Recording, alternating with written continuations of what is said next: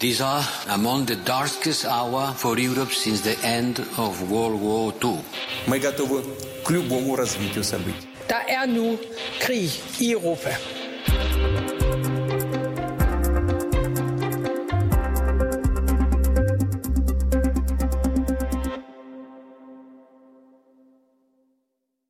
We have reached today an important decision in good cooperation between the government and the President of the Republic. We hope that the Parliament will confirm the decision to apply for NATO membership during the coming days. I dag har vi truffet en vigtig beslutning, og godt, efter godt samarbejde mellem regeringen og republikkens øh, præsident. Vi håber, at parlamentet vil godkende beslutningen om at ansøge om medlemskab af NATO de kommende dage. Ja, Finland vil ansøge om at blive medlem af forsvarsalliancen NATO. Sådan lød det søndag fra øh, finske statsminister Sanna Marin, som du hørte i klippet her. Og det er altså i dag, at Finlands parlament skal stemme om den her NATO-ansøgning. Noget, der blot ses som en formalitet, der, der lader til at være et klart flertal. Du lytter til Krig i Europa, hvor vi i dag zoomer ind på netop Finland. For en ting er, at finnerne, den aktuelle russiske invasion af Ukraine taget i betragtning, nu godt kan se fidusen i at være med i NATO, men noget andet er, hvad det egentlig vil betyde for NATO og for Finland ind i folden. For meget tyder på, at det slet ikke vil være så skidt endda. Finland lader nemlig til at være en stærk spiller og få med på holdet, til trods for, at deres forsvarsbudget faktisk er lidt lavere end det danske. Mit navn det er Cecilie Lange. Og jeg hedder Alexander Wils-Lorenzen, og det her er Krig i Europa.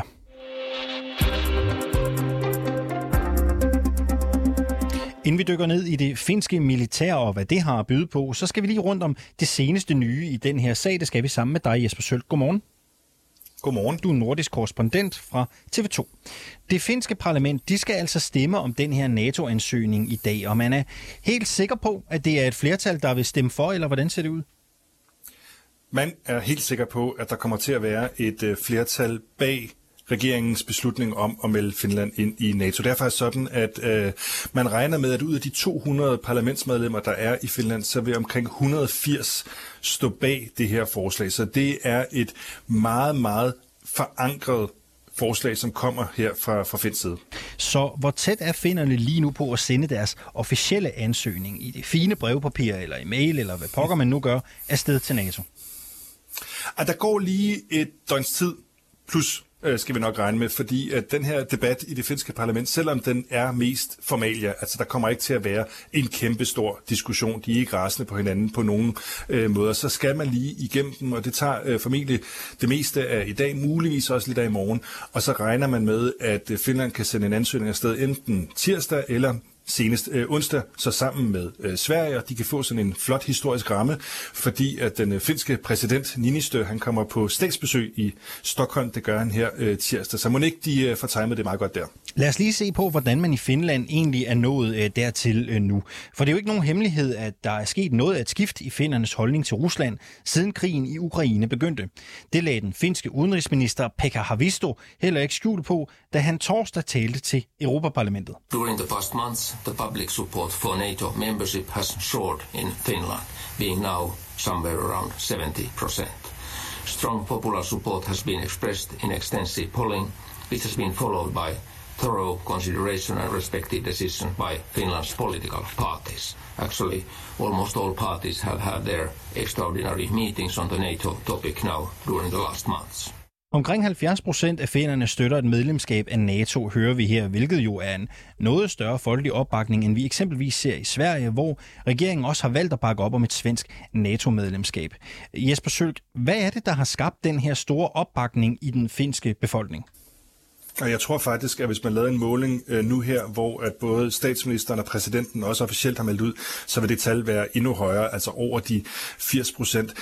Det, der er ret tydeligt, det er, at finnerne ikke længere stoler på Rusland. Man har haft i historisk i Finland den her balancegang, hvor man på den ene side har været et vestligt demokrati, vestligt orienteret, formået at blive verdens lykkeligste folk på bekostning af Danmark. Vi bliver altid nummer to i øjeblikket. Og på den anden side har du haft det her forhold til, til Rusland, hvor du har kunnet tale med dem, du har haft samhandel, du har haft en vis grad af respekt for øh, naboen.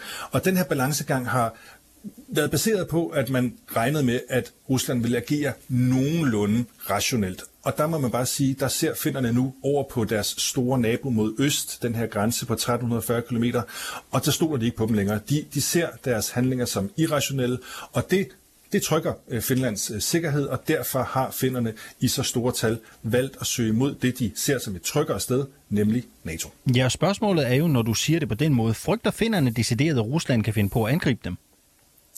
Ej, frygt er sådan et, et stærkt øh, ord, som man ikke rigtig bruger i, i, i Finland. Altså, de er opmærksomme, og så er de forberedte, ikke mindst. Fordi der er jo en historie, selvfølgelig, i, i Finland, og det er jo det, det hele falder tilbage på. Sovjet dengang, nitten niogtredive, vinterkrigen, de angreb Finland, og det ligger sådan dybt i den finske sjæl, at man er i et udsat øh, område. Og det vil sige, at man er forberedt på, at der kommer nogle reaktioner fra russisk side. Det er ikke sådan, at man tror, at der kommer til at køre kampvogne ind over grænsen, øh, også fordi at Rusland jo i, af gode grunde nu her, som vi ved, er optaget andet sted. Men hvad er det så, de frygter, Zølck, og hvad er det så, de er opmærksomme på? Jamen, der kommer til at være nogle reaktioner. Altså, der er sådan nogle af de, af de mindre. Nu har de for eksempel stoppet el-eksporten fra Rusland ind til Finland. Det var omkring ti procent. Det er ikke noget stort øh, problem. Det kan man erstatte med noget havvind og noget el fra, fra Sverige. De kan også lukke ned for gaseksporten. Heller ikke et kæmpestort problem, men for nogle finske virksomheder vil det være problematisk. Der skal man lige ud og, og finde noget erstatning. Det kan tage en lille smule tid. Så kan det være sådan noget som cyberangreb. Det kan være... Det kan være suverænitetshåndhævelsen, øh, som bliver udfordret, altså russiske fly, der flyver ind i, i, i området. Det kan også være noget så arbitrært, som man for eksempel øh, tager busser og sender migranter øh, op til den, øh, den finske grænse. Altså alle sådan nogle ting her, det er man forberedt på i, i Finland, og det, som man hører igen og igen, det er, at hvis man er nervøs for noget i Finland, så forbereder man sig, og når man er forberedt sig, så kommer man tilbage til at leve den hverdag, man nu engang har. Tilbage i april, der godkendte den finske regering en rapport om det forandrede trusselsbillede mod Finland og fremlagde det for landets parlament. Hvordan har den rapport spillet ind? Jamen, det er med til at underbygge den øh, følelse, som der ligger både politisk i Finland og også i befolkningen. Fordi det, den gjorde, det var, at den understregede, at verden har ændret sig, virkeligheden havde ændret sig. Det, man regnede med, var sådan en, en, en balancegang, som fungerede. Der var en stabilitet omkring forholdet til øh, Rusland i verdensordenen. Det blev smadret til atomer med Ruslands beslutning om at invadere Ukraine, et naboland, uden belæg, som man ser det i, i Finland helt tydeligt. Så derfor gik den rapport ind og kiggede på, hvad er så den bedste for Finlands sikkerhed i fremtiden? Og det pegede i retning af et NATO-medlemskab, og det er jo af den simple grund, at det kan godt være, at Ukraine har fået sådan politisk støtte, og de har fået våbenleverancer, men de har kæmpet alene. De har kæmpet alene mod russerne, og hvis der er noget, som finnerne ikke ønsker, det er på et tidspunkt at stå i en situation, hvor de skal kæmpe alene, og derfor søger de nu mod NATO, hvor man har artikel fem, musketereden og den fulde beskyttelse. Det kan tage op til tolv måneder at blive medlem af NATO. Hvis vi antager, at ansøgningen den bliver sendt afsted i morgen eller hurtigst muligt, er NATO-landene så villige til at speede processen op for at få Finland ind den her gang?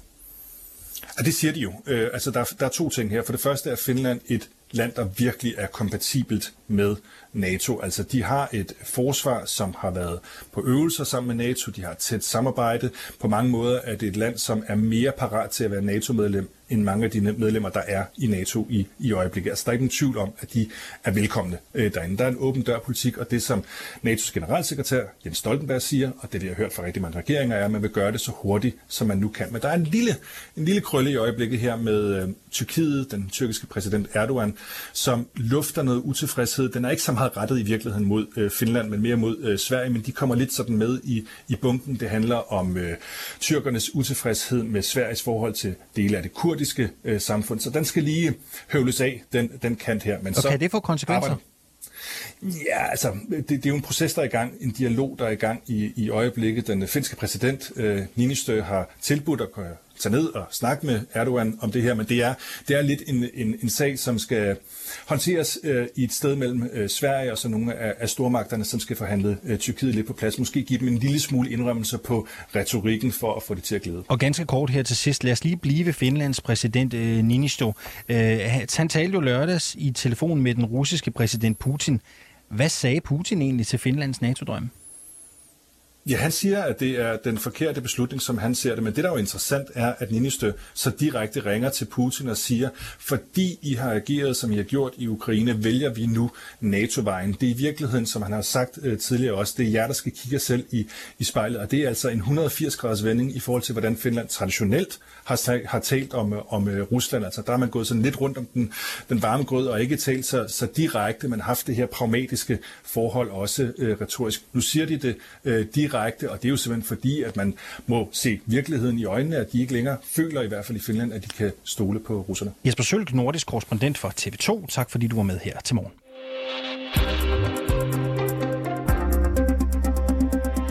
Finland vil, vil med i NATO og er godt på vej, men hvilken militær kapacitet kan et land med bare fem komma fem millioner indbyggere egentlig byde ind med? Åbenbart en ret stor en af slagsen viser det sig, fordi selvom øh, de i Finland er lidt færre mennesker, end vi er her i Danmark, så har de to hundrede og firs tusind soldater og ni hundrede tusind våbentrænede mænd og kvinder i reserve. Og selvom deres forsvarsbudget er lidt mindre end Danmarks, så har finnerne omkring fire gange så mange kampvogne som i Danmark. De har Vesteuropas største artillerikapacitet, og de har netop bestilt fireogtres F femogtredive kampfly sammenlignet med Danmarks bare syvogtyve.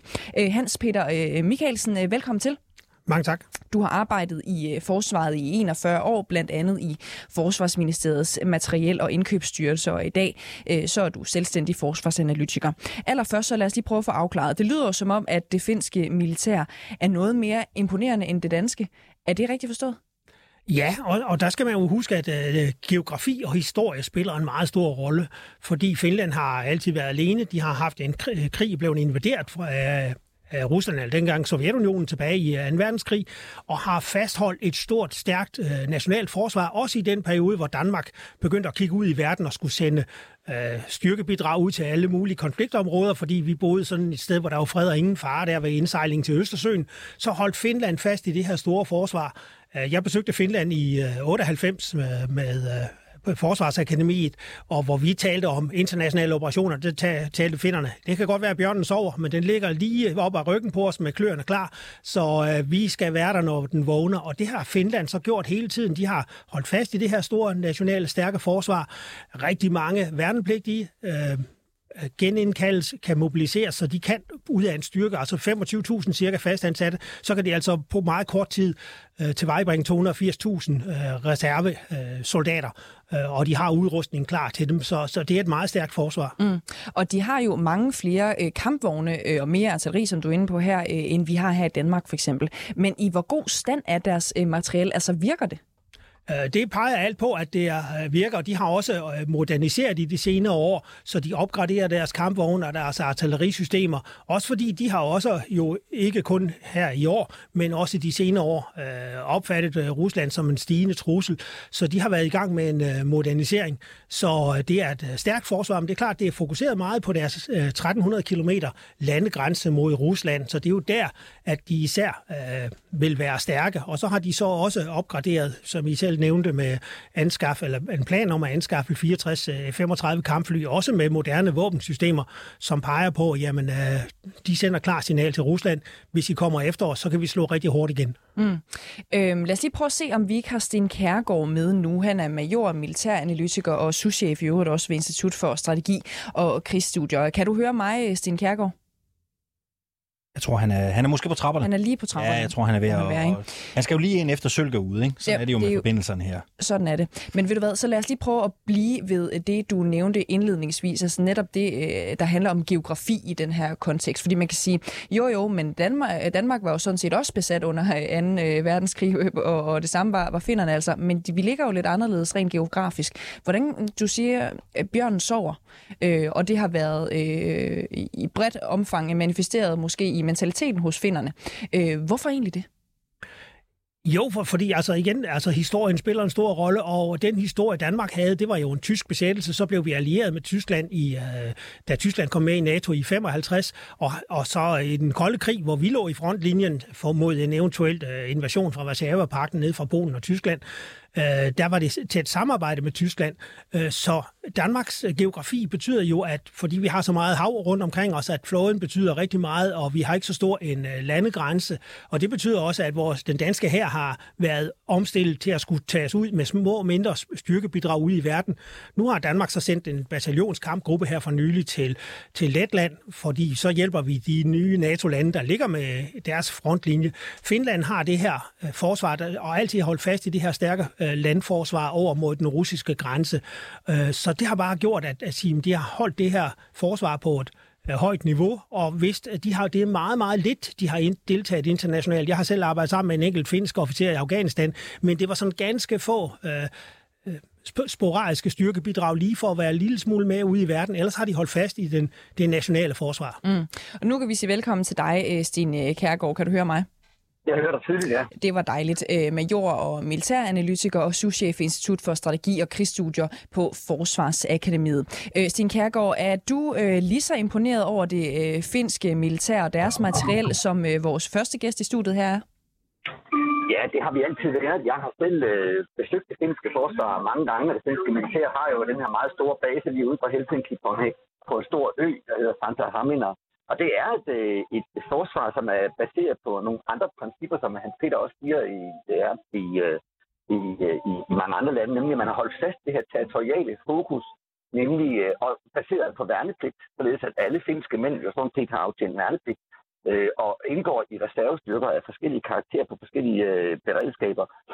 Og det er, det er fordi man har en meget pragmatisk tilgang til det i, i Finland, og man, som Hans-Peter også sagde jo, er fuldstændig bevidst om, at man har en, en nabo, der hedder Rusland, som man har slås med flere gange, og, og derfor har man ikke gået ud i det her øh, strategiske skift, som, som for eksempel Sverige og Danmark gjorde for, for ti til femten år siden, hvor man stillede om til at skulle bidrage til, til, til operationer uden for øh, eget territorium. Mm. Så ja, det er øh, imponerende, måske et forkert ord, men i hvert fald øh, et udtryk for en meget, meget øh, pragmatisk stils, holden fast i den geografi, de, de har, øh, og forsvaret det.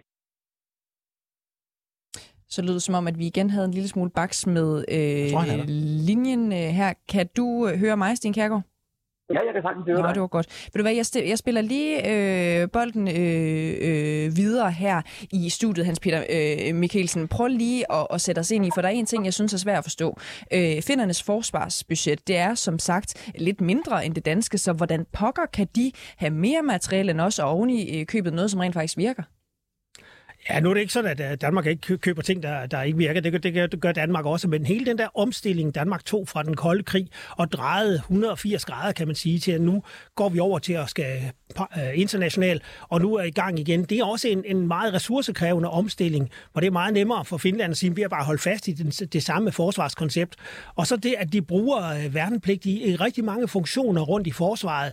Og det gjorde vi faktisk også i den danske forsvar i, under den kolde krig. Jeg startede som værnepligt i nitten otteoghalvfjerds og skulle hænge bomber på F hundrede kampfly. Det er lang, lang tid siden. Men det var en del af de værnepligtiges opgave i den kolde krig i Danmark, og det har Finland holdt fast i, at de værnepligtige får en uddannelse, men de løser en række nøgleopgaver i det finske forsvar, og det er selvfølgelig billigere at have værnepligtige ansat, end at skal have fast øh, professionelle soldater. Og så får de den store fordel, jamen der er rigtig, rigtig mange mænd i det finske forsvar, der har aftjent værnepligt, der har skydetræning. Jeg har lige læst, at Finland er det land, det tredje, det land nummer tre i verden med, med antal af våben hos befolkningen. Og vi, U S A er givetvis nummer et, gætter jeg på, men altså det betyder, at der er rigtig mange finske borgere, der går til skydetræning, de har den der indgroede forsvarsvilje og siger, jamen kommer russerne, så kan vi kæmpe, faktisk lidt ligesom vi ser ukrainerne gør i øjeblikket. Så Finland bruger altså færre penge på øh, fastansat og flere penge på materiel sammenlignet med Danmark, det kan vi konstatere. Men kan det være problematisk for Finland, at de ikke har så mange fastansatte soldater for eksempel? Jamen, de har faktisk et ganske pænt antal, så, så, så som jeg ser tallene, så, så er det ikke noget problematisk. Og det gør jo, at et, øh, en, en grundlæggende del, også når man går med i NATO, er, at man skal være i stand til at forsvare sin øh, grænser ind til NATO kommer og hjælper. Altså hele musketerheden og artikel fem kommer, at man hjælper hinanden, hvis man bliver angrebet. Og det kan Finland i høj grad, og man kan sige, med en anskaffelse af fireogtres til femogtredive kampfly med moderne våben, så ved russerne også umiddelbart, hvis vi finder på et eller andet, så slår de altså hårdt tilbage. Så er det ikke noget, vi bare ruller henover, som man så i den nordlige del af Ukraine, hvor man hurtigt var hen i nærheden af Kiev, inden, inden uh, Ukraine fik etableret et forsvar. Der ved man, hvis man prøver på det samme i Finland, så får man, slår man sig altså rigtig hårdt, når man kører ind over grænsen. Mm. Jeg vil også lige have dig på banen, Sten Kjærgaard, fordi hvad oplever du, øh, som spiller den største rolle i forhold til, hvorfor Finlands militære kapacitet er så meget bedre end vores her i Danmark? Ej, jeg synes, det er, det er heller ikke nogen gode sammenligninger. Altså, det er så meget bedre, så meget. Og det er to vidt forskellige typer øh, geostrategiske situationer, som Finland og Danmark er i. Så jeg synes, den, den sammenligning er sådan lidt, øh, det er lidt unfair over for danske forsvar, som faktisk er et meget kapabelt forsvar, men som eksisterer i en anden geografi og en anden strategisk sætning, end mm. det finske gør. Altså prøv at kigge på, et, på Finlands geografi. Det består primært af søer og skov. Og det betyder altså, at måden man forsvarer sådan et område på landmilitært er ganske, ganske anderledes. En sådan land som Danmark, der jo primært består af hav og med en meget lille landegrænse. Blandt andet er Danmark nødt til at opretholde store flådestyrker. Øh, blandt andet også på grund af vores forpligtelser i, øh, i Nordatlanten og rundt om Grønland. Øh, og fordi vi er, vi er et, et land, der har hav hele vejen rundt. De ligger i Østersøen, øh, i tiltegning i Østersøen. Og det er meget, meget dyrt. Hvorimod at Finland kan forsvares med soldater, der stort set og har en spade og en riffel, øh, og en kikkert øh, og en sovepose ude i skoven. Mm. Og så noget vintertøj, ikke? Så altså, det, det, er altså, det er altså to vidt forskellige typer øh, strategi, altså geostrategisk virkelighed, vi ser. Øh, og derfor er finsk forsvar baseret på værnepligtige og på masse, altså store mængder af soldater, som ligger overalt i skovene øh, og angriber de her, øh, øh, der kommer frem igennem skovene, sådan som man også så det øh, i de to vinterkrige i, i, der i slutningen af trediverne. Så jeg synes, at øh, jeg vil godt knytte en pointe til det her spørgsmål om værnepligtige kontra øh, faste personel. Altså, det der er fidusen i et værnepligtssystem, det er, at man har en fast kadre, det vil sige, at man har faste reserveofficerer, man har faste øh, instruktører, således at når man så kalder soldaterne ind i værnepligt ind til mønstringer og mobiliseringer, så er der en fast struktur, de eksisterer i, som kan overtage dem og træne dem. Så det der i virkeligheden er kunsten, det bevarer lige netop nok af sådan en fast kaderstruktur og fast føringsstruktur i form af reserveofficerer, som muliggør, at man sådan kan putte øh, mandskab på, øh, når, når, når behovet opstår. Og, og sådan var den danske her jo sådan set også skruet sammen indtil to tusind og fire. Øh, og på den måde kunne man jo mønstre øh, op til firs tusind soldater øh, under den kolde krig bare i hæren. Og så kommer flyvåben og søgeren oveni. Så, så det er altså, de har bare holdt fast i den model, som, øh, som vi andre havde, indtil vi tog det strategiske skifte i to tusind og fire.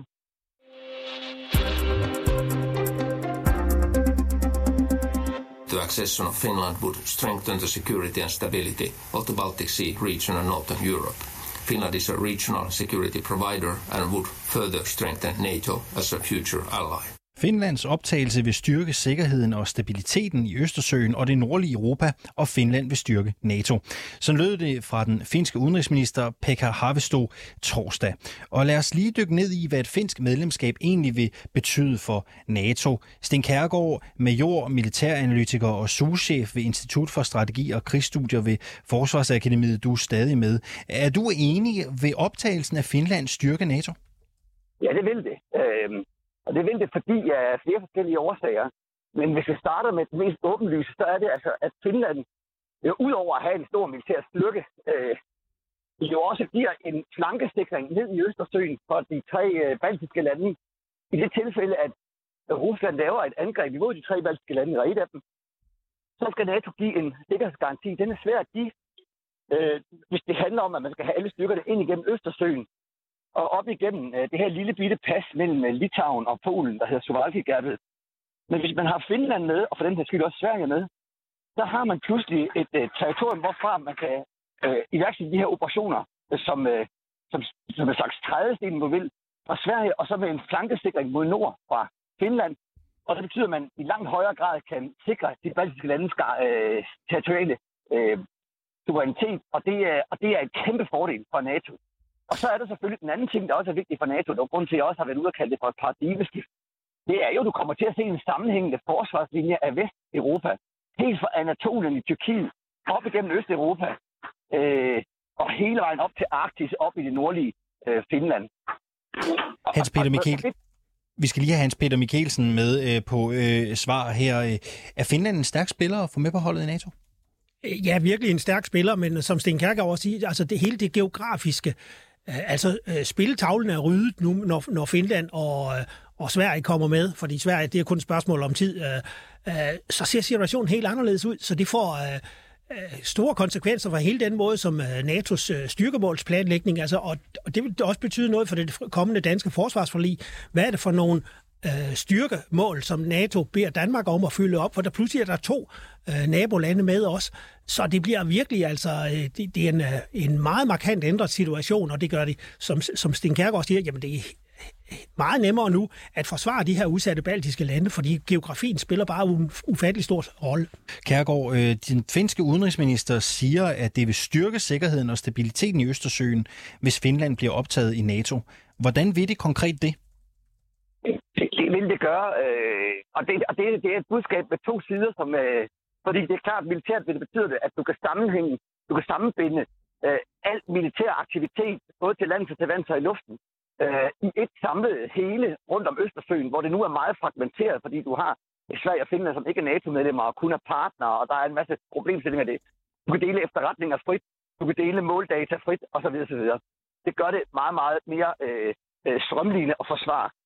Jeg vil dog også anføre, at der er også nogle risici ved det her, og det er der fordi, når Finland kommer med i NATO, så får man altså femten hundrede kilometer grænse direkte ind til Rusland. Og det er så noget af det, som russerne har været allermest bekymret for, det er, at der ikke er noget bufferzoner til Rusland. Og samtidig med det, så ligger den finske grænse altså meget, meget tæt på. Og hvad er det risiciene er der, hvis du skal prøve at skære ja. dem ud? Ja, det er jo, at, at, at, at, at Finlands grænse ligger meget, meget tæt på, hvor Ruslands strategiske øh, nukleare afskrækkelseskapacitet ligger op på Kola-halvøen ved Murmansk. Og det vil sige, at man kan forestille sig NATO-styrker meget, meget tæt på øh, på Ruslands hvad skal man sige, nukleare kerneforsvarskapacitet op ved Nordfloden. Og det er klart, det er noget, russerne de er meget, meget bekymrede for. Det kan være, det bliver løst på sådan en måde, sådan, som det blev løst op i Nord-Norge, hvor der er nogle særlige aftaler om, hvor at NATO må være og ikke må være i fred, og så videre. Det må vi se. Men det er i hvert fald en, et risikomoment, som russerne helt sikkert vil tage alvorligt op.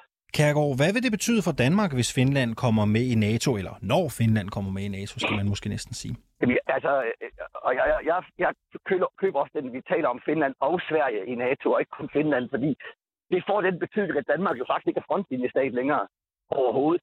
De øh, kommer i lag af to NATO-lande, øh, øh, og det gælder også øh, jo for Bornholm, bortset fra lige relation til øh, Kaliningrad-enklaven. Øh, og det betyder, at Danmarks rolle som opmarchområde og så videre måske ændrer sig øh, og kommer til at handle mere om øh, at lægge en havn til, der kan give mulighed for at få styrker, amerikanske styrker ned til Polen øh, og måske knap så meget øh, over mod øh, Sverige. Øh, fordi at nu kan man jo begynde at anvende Lytteborg Havn som, øh, som adgangspunkt for NATO-operationer i, i rundt om Østersøen. Så det har vi hørt en betydning øh, for et dansk forsvar. Det bliver interessant at komme i gang med de analyser og se, hvad det øh, konkret skal udmøntes i. Hans-Peter Michaelsen, hvad er det konkret for nogle nye strategiske muligheder, et finsk medlemskab vil give NATO?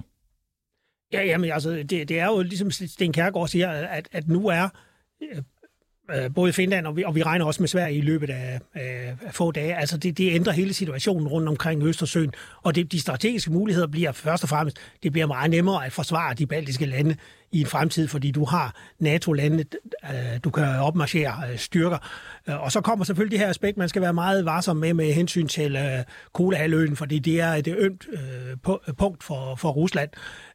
Så ja, ligesom Sten Kjærgaard så siger, at det bliver spændende at se alle de analyser, fordi der kommer til at blive lavet en masse analyser, både i Danmark, men også i NATO-hovedkvarteret, for at sige, hvordan skal vi tilvejebringe styrker til den nye situation, som kommer til at være de facto lige om, om få måneder.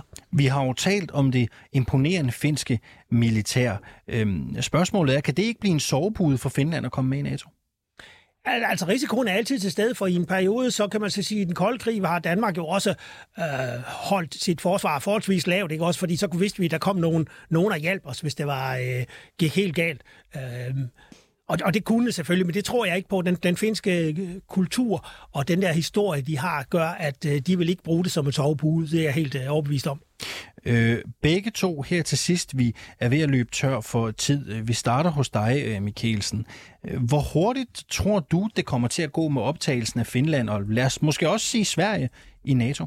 Men jeg forventer, at den endelige aftale er på plads her til det planlagte NATO-topmøde, som ligger allersidst de sidste dage i juni i Madrid, så vidt jeg husker. Jeg tror, det er der, man officielt siger, det er nu velkommen i klubben. Og hvornår begynder vi så at få glæde af de to nationer ja, i NATO? Jeg tror, den store fordel er, at de her to lande har været de tætteste på øh, som næsten medlemmer, og der har været meget tæt samarbejde. Øh, så det vil gå forholdsvis hurtigt at få integreret militært samarbejde, men der er klart, der skal laves nogle planer og nogle ting, så, øh, men rent sikkerhedspolitisk, så får vi glæde af det med det samme. Sten Kjærgaard, du skal have samme spørgsmål. Øh, hvor hurtigt kommer det til at gå med optagelsen af Finland? Lad os bare tage Sverige med os i NATO.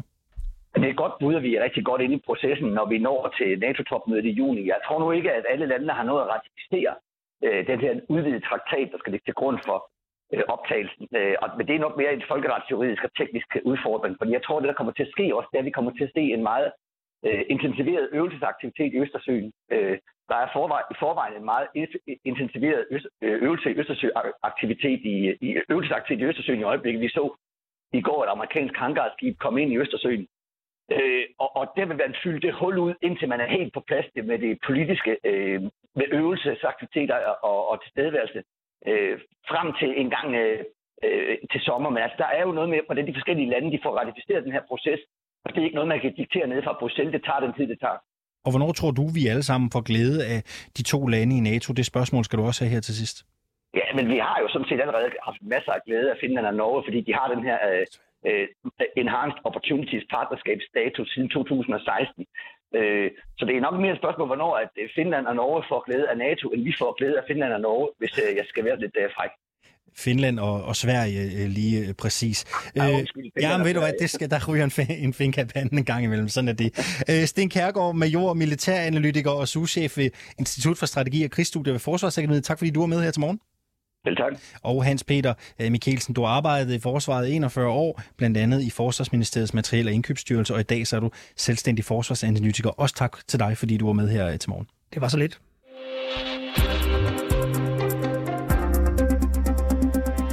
Du har lyttet til Krig i Europa her på fireogtyve syv. Redaktionen bag programmet er Oliver Berntsen, Sofie Ørts og redaktør Christine Rande.